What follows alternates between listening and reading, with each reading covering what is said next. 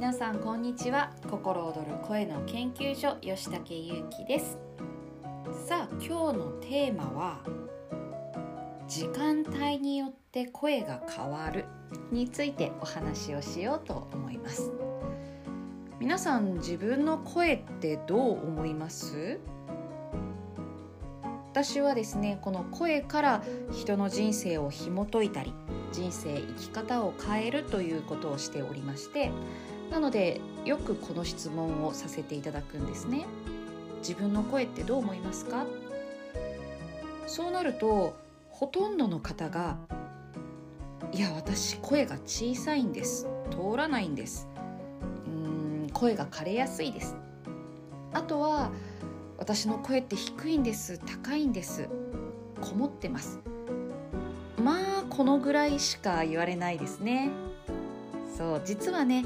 本当はもっともっとたくさんの要素っていうのが声には含まれていてなんだけれどもあまりそこを意識してないので大抵の方が声が通るか通らないかあと声が高いか低いかこのぐらいしかね自分の声って認識してないことが多いんですね。まあ、あとは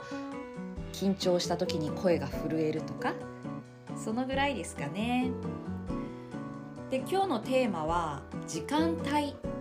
この時間帯によって実は私たちの声って変化してるんです。今日はねそのお話をしていこうかなと思います。さあちょっと思い返してみてください。皆さん朝って起き抜けどんな声してますか？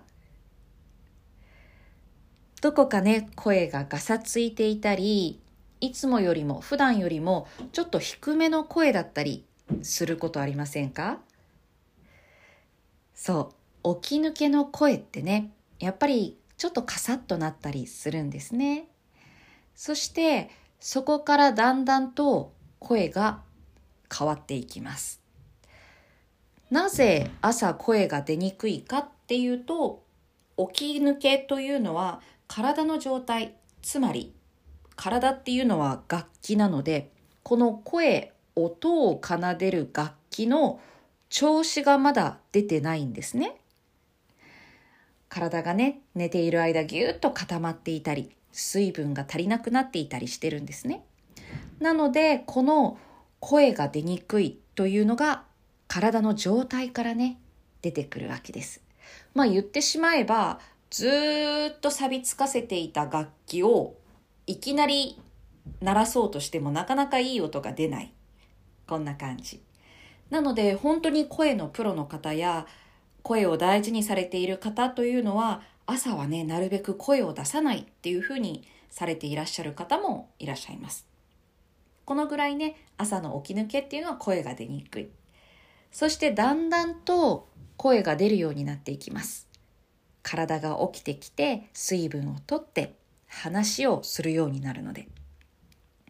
そうするとね、お昼頃に向けて、まあ声が出やすくなっていくと。で、よく言われるのが、仕事に行くときに朝から仕事をするとね、どうしても最初の朝声が出しにくいとか、あと、そうですね、電話対応でいきなり電話がかかってきた時や、いきなり声をかけられた時に声がとっさに出にくいこれもね、よく言われるんですけど、同じように体の状態っていうのが声を出す状態、モードになってないと出にくいわけですね。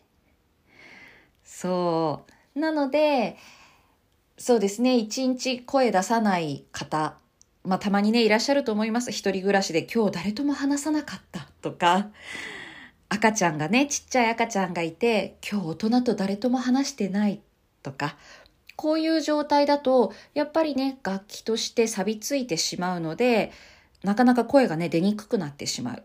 芸人さんとかよく言われるんですけど、舞台に立ったり、テレビに出たり、仕事をしていない時期が長いと、なかなかね、喋りのエンジンがかからない、声が出なくなるっていうのも言われますね。そう。なので、こんな感じで一日の中でも、えー、朝は出にくくて、そしてまあ仕事に行ったりお話をする時間っていうのができてくると昼というのは声が出やすくなっていく。さあそしてですよ。この人の体だっていうのは面白いもので日の光や時間帯のこの時間が持つ時間帯が持つ空気感っていうのの影響を受けます。なのでね日がだんだんと暮れていくこの日が暮れていくと同時に体が少しずつお休みモードに入っていくんですね。なので夜というのは静かなモードにどんどんどんどん入っていく。ただ声というのは時間帯の影響も受けますが場の影響というのも受けます。なので賑やかな居酒屋とかに行くとね声というのはもちろん張り上げてね話をするようになったりするでしょうしちょっとうん間接照明があるようなお部屋やそういうお店でご飯やちょっと一杯飲むっていう時には静かな柔らかな声になっていきますね。例えば暖炉があってだんだんと夜も更けていき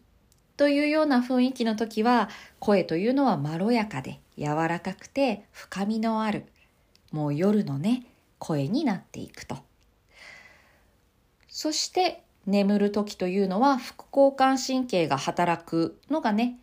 寝るモードに入っていく準備になりますので必然的に声というのも静かに柔らかくなっていく。じゃあねってこうね明るい声でおやすみって言って布団にスッと入って寝るってなかなか難しいわけですよ。なので深夜のラジオというのはうんやっぱりまろやかな声の方が多いですね。はい。こういうふうに時間帯によって人の体、交感神経と副交感神経であったり、あと気分、気持ち、時間帯による自分の体のモードというのが変わっていくと同時に声の出方というのも変わっていく。ただね、変わらない人もいるんですよ。終始朝からずっとテンションが高いとか、あるいは終始ボソボソ喋るとかね。で、こういう方というのは、まあ、一見変わらないように見えて、実はその中でも多少なりとも変化しているというのもありますし、あともう一つ言えるのは、もうちょっと時間帯や場所、環境の変化を受けてもいいんじゃないかなと。そういうのを受けるというのは、つまり感じるということですね。朝を朝と感じる。あるいは草原、自然をね、自然の心地よさをそのまま感じる。こういうふうにその環境や時間帯やその場の空気感っていうのを感じるようになっていくと声というのはそれに合わせた表現になっていくというところですかね。はい。今日は時間帯と声ということでお話をいたしました。ではまた。